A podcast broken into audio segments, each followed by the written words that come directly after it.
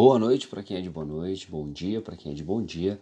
Meu nome é Carlos e está começando mais um episódio de Cria de Seu Zé. É, comentários como o que ela estava fazendo essas horas na rua? Boa coisa não era. Infelizmente ainda existem. Aí vocês pensam, olha, Carlos vai começar a militar a favor das mulheres. Não chega a ser isso, mas simplesmente ter empatia pelo ser humano.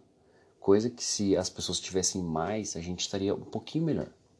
Estamos passando por uma pandemia que temos que nos cuidar para acabar não matando o nosso próximo e mesmo assim as pessoas têm uma dificuldade enorme em aprender a se pôr no lugar do outro. E cá estamos, pleno século XXI e precisando explicar que se deve tratar bem o próximo, evitar pré-julgamentos, esse tipo de coisa. Isso mostra que a gente não evoluiu nada como ser humano em sociedade, nem como ser humano em si. Os acontecimentos da história que eu trouxe hoje para vocês não são muito diferentes do que vemos hoje em dia. O mais fraco, sofrendo e saindo como errado, e por ter uma patente em uma instituição militar, o agressor, saindo impune. Hoje vamos falar da Maria da Conceição Bueno, a santa curitibana. Maria da Conceição Bueno nasceu perto de Morretes, num lugar chamado Rio da Prata, no dia 8 de dezembro de 1854, dia de Nossa Senhora da Conceição. O povo chamava o lugar de Biquinha de Prata, por causa da água cristalina e limpinha do rio que passava ali perto. Na noite do nascimento dela, a sua mãe estava muito contente, porque na véspera ela sonhou que havia visto uma santa muito bonita entrar no seu quarto. E ela teve vontade de gritar, não de medo, mas de alegria. A santa faz um sinal para ela e diz: Júlia, não temas, eu sou a mãe de Jesus. Vim avisar você que você vai dar à luz a uma menina, que está reservada para ela uma grande missão sobre essa terra. Será uma alma milagrosa que há de fazer grandes feitos. Júlia e a sua filha Maria Bueno, um tempo depois, sempre que podiam, iam visitar seus parentes e amigos perto do Porto de Cima e se hospedavam na casa onde mais tarde foi realizada a gravação da novela Maria Bueno, dirigida por Paulo de Avelar. Um tempo depois, se mudaram para Campo Largo, Logo veio a morte de sua mãe, ela já perdeu sua mãe muito nova, e foi morar com a sua irmã Maria Rosa. Só que no relacionamento das duas não era dos melhores, principalmente por conta do marido da Maria Rosa, o cunhado de Maria Bueno. E ela já previu que algo ruim vinha desse cara. Então ela resolveu fugir, resolveu ir embora e conseguiu abrigo com alguns padres que mandaram ela para cá, para Curitiba, para a parte central de Curitiba. Né? Algum tempo depois, foi delegado para ela a tarefa de cuidar de um casal de idosos. Depois da morte do marido dessa senhora, então ela só ficou cuidando da senhorinha mesmo. Ela era jovem, bonita, gostava de dançar e aqui em Curitiba conheceu o soldado da 8 Cavalaria, Inácio Diniz. Passaram um tempo juntos e ele logo insistiu para que fossem morar juntos, né? Essa é uma das versões da história que você encontra é, a respeito da Maria Bueno, desde que ela do nascimento dela até o ponto que ela conhece o soldado Diniz e que ela vem morar em Curitiba. Eu conversei com algumas pessoas através de pesquisas, eu não consegui encontrar uma versão oficial, apesar de todo o registro dela ter sumido e até o próprio processo do julgamento dela desapareceu. Claro que na época envolvendo militar, as pessoas iam querer abafar a situação. Ninguém mostrou realmente o que aconteceu, se houve prova, se não houve, ou apagaram até a própria história dela. Né? Então, há muitas histórias diferentes a respeito de pai, de mãe, enfim, até esse momento que ela chega em Curitiba.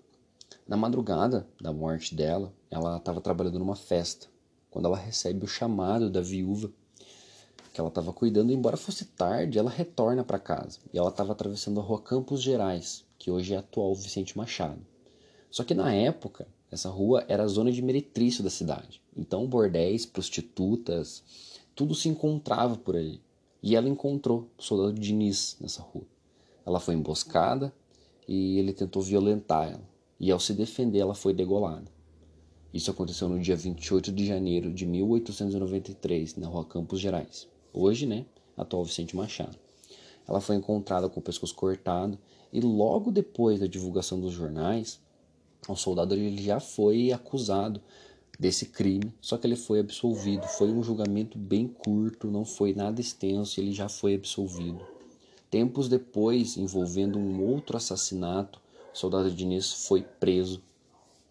Também não achei muita coisa sobre o final que esse soldado teve, mas boa coisa não aconteceu com ele. Né? O fato é que, com os noticiários falando muito sobre o assunto, aonde ela foi encontrada morta, é, todo mundo conhecia ela, sabia que ela tinha alguma coisa com o soldado Diniz. É, como eu disse, essa história que eu trouxe conta que eles estavam juntos, mas há versões da mesma história que dizem que eles não estavam. Enfim. Então deu margem para a sociedade da época né, pensar, pô, uma mulher sozinha, à noite, na rua, nessa rua ainda mais, pleno século XIX, é a mistura perfeita que eles tinham para ela ser apontada como prostituta. Ou prostituta ou não, ninguém tem o direito de violentar ninguém, muito menos de cometer um assassinato. Né? Então, por conta disso, se tornou comum os jornais da época se referirem a ela como Maria Bueno, a Másia do soldado Diniz, ou Maria Bueno, mulher de vida alegre, mas inofensiva. Então, quando não amante prostituta, é isso. Ninguém buscou saber quem que era ela, qual era o passado dela, ela tinha família, não tinha, quem era Maria Bueno, ninguém foi atrás disso. Só que depois do crime acontecer, pessoas começaram a frequentar tanto o lugar de sepultamento quanto o local da morte dela, né? Prestando condolências, prestando o seu respeito. Só que com o tempo surgiram histórias pelo povo aqui de Curitiba que no local do seu sepultamento as velas já não se apagavam mais. Rosas vermelhas surgiam no local da sua morte e que as pessoas que acendiam velas pela alma dela tinham graça em sua vida. Seja um trabalho ou uma doença, uma cura né, da doença em família, algo do gênero, e com o tempo ela foi reunindo devotos esses mesmos devotos fizeram pedidos à igreja para fazê-la santa, só que foram todos negados, pelo fato das poucas informações sobre sua morte. Então, e as poucas informações que tinham indicavam ela ser prostituta e boatos de que ela era praticante de religiões pagãs. Então, na época, você, ser, você ter qualquer tipo de prática religiosa que não condiz com a igreja, você é marginalizado. E a forma com a qual ela foi morta, onde ela foi morta, já apontava ela ser prostituta. Então, por conta desses dois pontos, ela não teve um ritual de, de sepultamento, ritual católico, e também não, não fizeram ela santa. A igreja até hoje não conseguiu fazer ela santa por conta desses dois pontos. Um tempo depois, já na década de 60, Arnaldo Azevedo ele cria a Irmandade Maria Bueno. Ele resolve construir uma capela no túmulo dela, sete virgens, médiums e sete videntes são convocados. Através de uma das virgens em transe, a Maria Bueno concorda com a construção desse, dessa capela, reconhece a sua foto, onde uma moça veste uma blusa com um zíper, essa mesma foto que ia orientar um menino de 10 anos a esculpir a imagem dela, a branca Maria Bueno, porque em teoria, segundo a história, ela era mestiça de imigrantes com brasileiros, então ela não era branca, branca, ela seria parda, era a sua tonalidade normal, né? E já ressignificaram a imagem dela para condizer cada vez mais com os santos católicos, né? Uma imagem de uma mulher branca, então, de uma moça branca. A capela ela foi inaugurada no cemitério municipal em 1962. E com a construção do, dessa capela, mais devotos, mais contos foram surgindo ao redor, ao redor de Maria Bueno. Uma delas foi um incêndio provocado por ladrões ao tentar roubar o cofre onde os fiéis depositavam suas doações. segundo o conto, Maria Bueno teria apagado esse fogo né, e evitado que queimasse as demais coisas que estavam ali.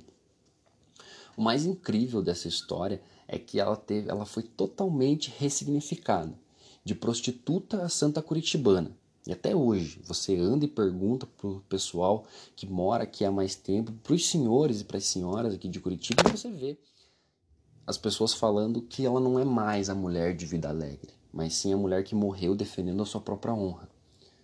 Mudou totalmente o sentido de toda a interpretação que tinham da história, todo o pré-julgamento que fizeram com ela, isso ficou para trás.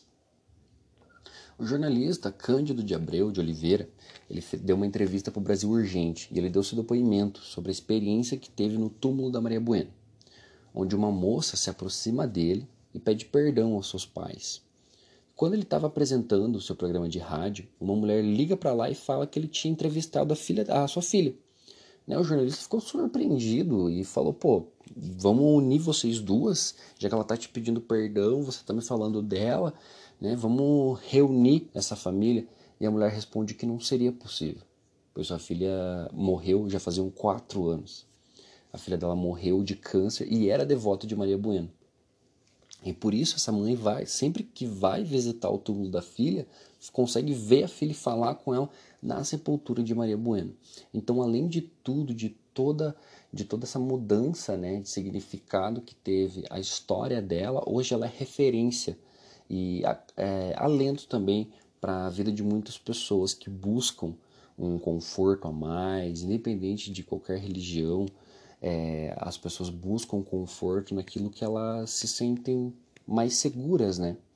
E a imagem de Maria Bueno hoje para muita gente, para muitos devotos aqui em Curitiba, ele é exatamente isso, um sinal de conforto, um refúgio para muitas pessoas. Pessoal, esse foi mais um conto daqui da capital que eu trouxe para vocês, mais uma curiosidade local que poucas pessoas conhecem e uma história de como certas discriminações acontecem já há muito tempo. Não é de hoje, é algo que a gente tem que se unir para acabar com tudo isso, né? Espero que vocês tenham gostado, achei a todos e até a próxima.